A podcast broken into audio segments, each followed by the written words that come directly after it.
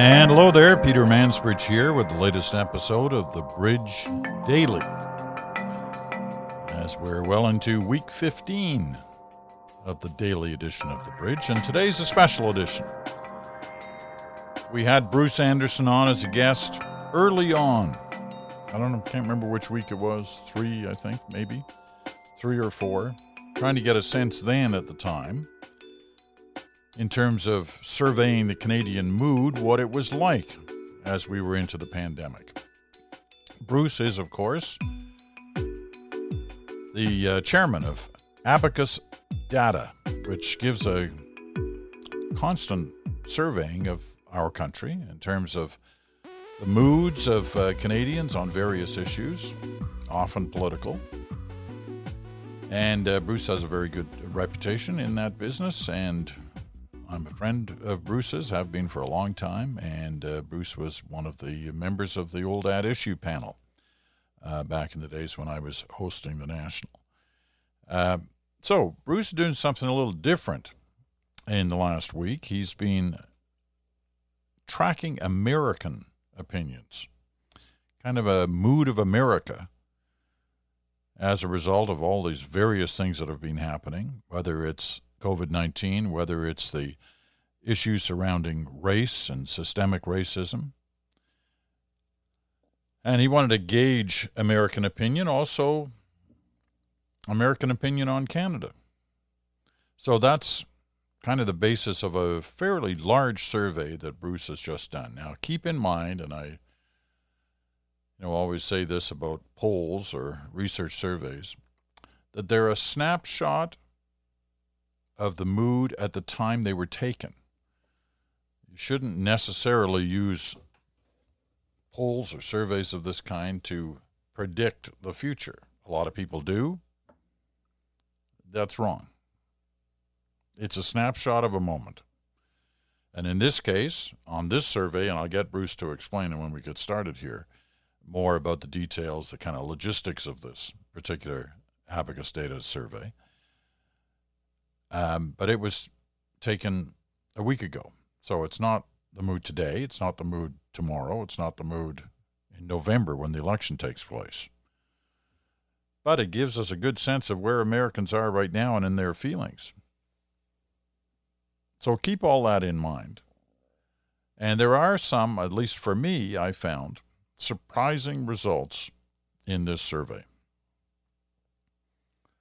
So, uh, Please listen closely, and I'll talk to you on the other side of this conversation with Bruce. All right, Bruce, uh, give me the details on the poll, sort of when it was done, how many people were talked to, where those people were, and and, and the sort of method. How you know, did you phone? Did you uh, go online? How was that done? Yeah, this is an online poll, Peter, like most of the polls that we do these days and like most pollsters are doing these days. It was a 1,500 samples, so really towards the higher end of the kind of samples that people use to measure national voting intention. And it was uh, a sample drawn from across the United States, very representative. And of course, we published our, our findings on voting intention uh, at the outset of our releases and showed a 14 point lead for Vice President Biden, which I think in the subsequent days, several U.S. pollsters found very similar results. Okay, and, and just to go over the, the numbers, uh, when you say 1,500 is at uh, the higher end of things, to some people it sounds, wow, you know, listen, there's a, it's a country of 330 million people. Does 1,500 really represent um, the mood of the of, of the country. The fact is that 1500 is, as you say, more than a lot of polls that get a lot of attention in the states take. Yeah, absolutely. It's a very uh, it's a very representative sample, and um, most polls that are taken seriously these days have sample sizes of a thousand or twelve hundred. So this is definitely in that range of uh, data sets that people should look at and say this is probably a pretty good reflection of what's out there. Okay, the you know aside from the horse race uh, numbers, which you just mentioned between Biden and and Trump, you were trying to get a sense of the American mood as it relates to Trump and as it relates really to the American Canada relationship.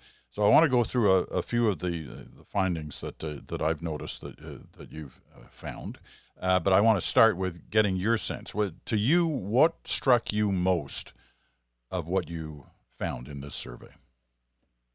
I think what struck me the most, uh, maybe it's partly as a Canadian who kind of sees our country and says, well, we don't know everything about the world, but we, we are fairly focused on what the rest of the world is thinking or doing. Whereas I think American society more typically is a little bit more inward looking and less aware of what's happening in the rest of the world, less aware of how America is viewed in other parts of the world. And when I looked at these data, I kind of felt like the last four years have made that situation become problematic for America and maybe problematic for Canada. In other words, that more people seem to know less about America's standing in the world, America's relationships with the rest of the world. And those people were disproportionately those Trump voters who were kind of taking pretty much everything that President Trump says as gospel and using Fox News as a uh, as a as a kind of a reminder of what to think rather than an invitation to think. So I was more concerned about that because obviously it has ramifications for Canada, but it also um, points up a fundamental choice. I think as America approaches this election in just over 100 days. You know, you wrote a piece uh, for Maclean's this week uh, based on some of uh, your results, and uh, a number of things struck me. So I, I, I want to get you to kind of explain them. This is one. You write As many Americans think Russia is America's best friend as think France, Italy, or Germany is. Really? Yeah, so 5% pick these countries basically, and uh, you know, more people pick the, the UK and Canada. But the fact that Russia was kind of even in that same zone as countries that America has uh, fought alongside, has been involved in military alliances with for decades, uh, it, it, didn't say to me that people have started to love Russia and started not to like uh, France or or Italy or Germany, but it really kind of spoke to um, a, a, kind of a lack of thoughtfulness about uh, where America is vis-a-vis the rest of the world, and that permits, if you like, um, the kind of behavior that we've seen from President Trump, and maybe it's abetted by that, where he he takes on uh, NATO from the get go and seems to imply that this has been a bad deal for America, even though America was very involved in deciding to set it up to protect American interests. Where um, the president can, as recently as only a few weeks ago, uh, said that he thinks that he should invite uh, Vladimir Putin to the uh, to the G7 meeting, even though the rest of the countries would say, "Well, no, that's not something that we're prepared to consider."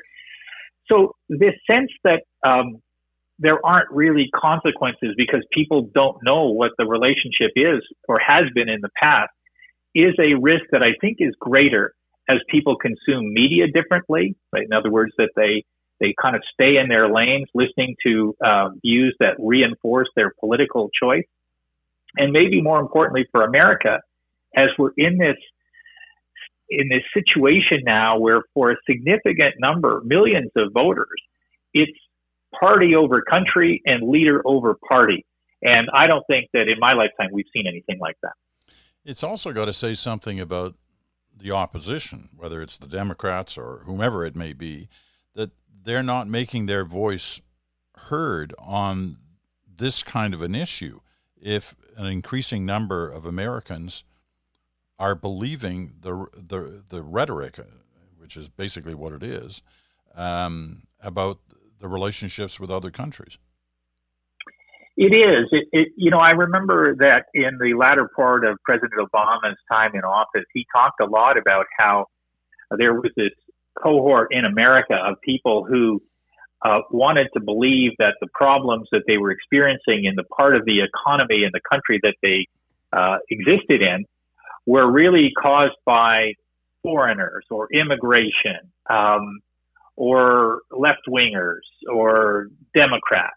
And instead, he was saying, look, technological change is the biggest factor. And uh, the migration of businesses towards the coastal states is a thing that's hollowing out the economy of the heartland. And education is the critical factor that affects success down the road.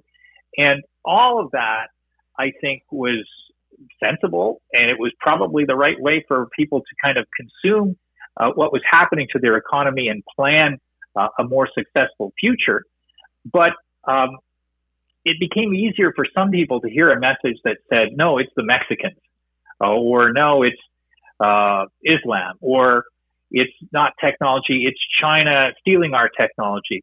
And I think that uh, that that kind of playing to that tribalism, the narcissism, the sense that we can put up all kinds of walls and nothing bad will happen to us, has definitely been used by uh, President Trump and many of his supportive Republicans as a way to uh, sustain their support level. But to your question of does it mean that the Democrats are are not getting through? I look at the polls and I say I think this is uh, this is going to be a very difficult election for President Trump. I'm not one of those who look at these numbers and these trends and say he's in he's in a good position to to win an election again. Well, 14 points is 14 points, but I think we all know that we're whatever it is, five months out uh, from the actual election, and in many cases, election campaigns in the states don't really start until after Labor Day. So there's and there's the conventions to come this summer, such as they are given the pandemic, but things are likely to tighten up. It's hard to believe that we'd be looking at a 14 point spread in the couple of weeks before an election, but you never know. Here's you never know. Yeah. I guess I, I, look at countries and jurisdictions around the world. And certainly, the experience in Canada, incumbent governments trying to manage their way through the challenges of this pandemic have generally seen their political fortunes rise. It isn't necessary to have the kind of uh, deterioration in support that Donald Trump is having. And I think one of the things that's going on is that people are tired of the sense of chaos, of the constant friction of the idea that Americans should be fighting among themselves rather than trying to find a way to pull together. That questions is it's kind of simple and obvious as to whether or not you should wear a mask to prevent the spread of a of a virus that's killed 120,000 people. That that should become a question of are you a real American or are you the right kind of American? I think that is a problem that many soft Trump and soft Republican voters are now starting to look at and say, this is too high a price to pay. And so I think they are leaning very much towards a change. All right. I, I want to move on to the America Canada relationship uh, in, in, some of these questions you asked, but I have one other one that I, that I found, oh, scary, basically. Um, here's the way you write it for Maclean's. If Trump loses, most Republican voters say they will believe the election was rigged if he tries to stay in office after losing. They don't think the military should try to remove him. In other words, in other words, they trust him no matter what the result is. Um, that is staggering to hear that. It is staggering, and this is a country that uh, we've kind of watched always return to the idea of the Constitution of the United States being almost this perfectly designed a document that set out checks and balances and that and that the founding fathers who wrote it had thought through all of the ways in which people could come to power and try to abuse their power and corrupt the democracy. And yet, uh, we're now in a situation where the corrosive effects of that kind of appeal to tribalism, along with the disintegration of kind of a mainstream media that everybody sort of looks at and says, okay, this is the fact base that we should all use. Those two things together have put us in a situation where people are essentially saying, well, I don't know if the Constitution would, would be the thing that I would use to guide what happens next if this should happen. I think that's very dangerous. I think the uh, uh, one of the things that we're trying to do with the poll is to say, look, just how far uh, this instinct to support party over country and leader over party uh, takes us. Because let's be really clear that this is not a great set of data for Republicans as well. They're, they will need to, at some point, answer the questions whether they were sufficiently defensive of the constitutional norms. And as I kind of think about um, what's going to happen in this election, I very much worry about voter suppression. I think there's going to be a, a bigger effort to suppress turnout among people of color than we saw in the past. And I think that the uh, the data clearly show that racial tensions are very high right now, and, and even half in our sample said that the risk of a civil war is serious. That too is a staggering number for half of those surveyed suggesting that.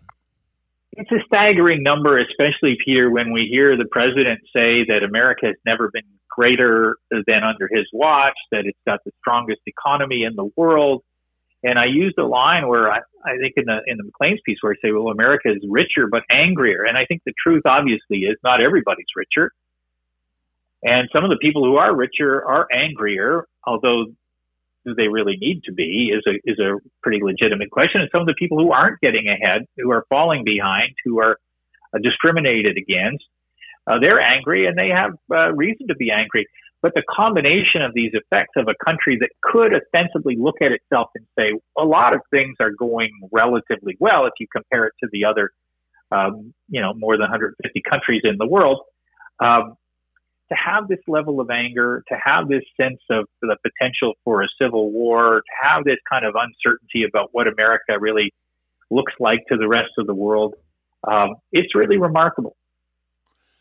Okay, let's move to a question on um, that you asked uh, concerning the relationship between America and Canada, and I set this against the backdrop of of the fact, while they both may say publicly that they respect each other, it's generally known that Trump and Trudeau don't like each other, and there's you know lots of examples that you can point to in that area. However, even though that may well be known, and there have been you know incidents that have been reported, you show that under Trump's time in office, Republicans are four times more likely to say relations with Canada have improved, 41%, than think they've worsened, 8%. So how do you factor yeah. that in? Well, I actually think that um, I looked at all of those results about well, do they think that uh, relations with Germany have improved, with France have improved, with the UK have improved, and the same patterns are there. Even though objectively, if you look at the facts of the relationship, you say, well, uh, Trump's got a bad relationship with uh, Macron of France. He's got a bad relationship with Merkel. He's got a, you know, whatever the relationship is with with Trudeau uh, it's hard to look at the facts and say this is this has been a a time where America has strengthened its relationships with its key allies. It spends a lot more time, at least the voice of the president has has been devoted more to criticizing um, allies and and longtime friends. Um, but Republicans don't hear that. Um, what they hear is that everything's going great, and I think that's one of the more telling things for me in this. The notion that uh, I think roughly 80% said that Trump was managing the Canada relationship well, and almost as many said Trudeau was managing the U.S. relationship well. It it it wasn't as though people were saying, "Well, I know there's been more friction, and I think that that's a good thing." They were essentially saying, "I haven't really heard anything that makes me think things are going worse." Whereas if you're living in Canada or in any of these other countries, your perception is probably that there's been some strains in this relationship and, and you're hoping that things will be get better in the future. Now, Americans are also saying, including Republicans, are saying they want closer trade relations with Canada. They want easier movement of people uh, across the border to work. Uh, but even today, as we're speaking, uh, President Trump is kind of taking actions that seem to kind of go in the opposite direction. And and if the path is prelude, then we can count on Republican voters saying, well, whatever he says is probably what we should do. What could go wrong for Canada in all this?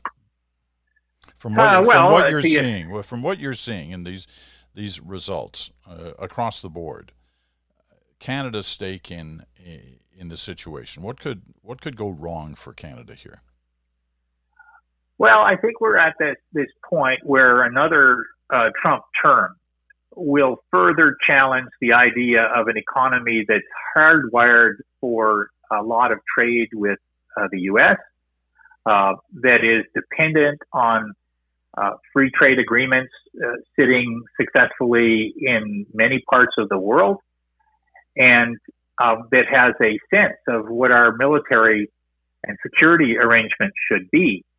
Because I think the corrosive effect of the Trump time in office has been one that people could look at and say, well, if this only lasts for this much longer, we're going to be able to get through it. We'll be able to kind of resume a more normal trading relationship without this constant threat of tariffs uh, that are born of, um, you know, a desire to help one senator win one seat uh, and are kind of written on the back of a napkin on Air Force One.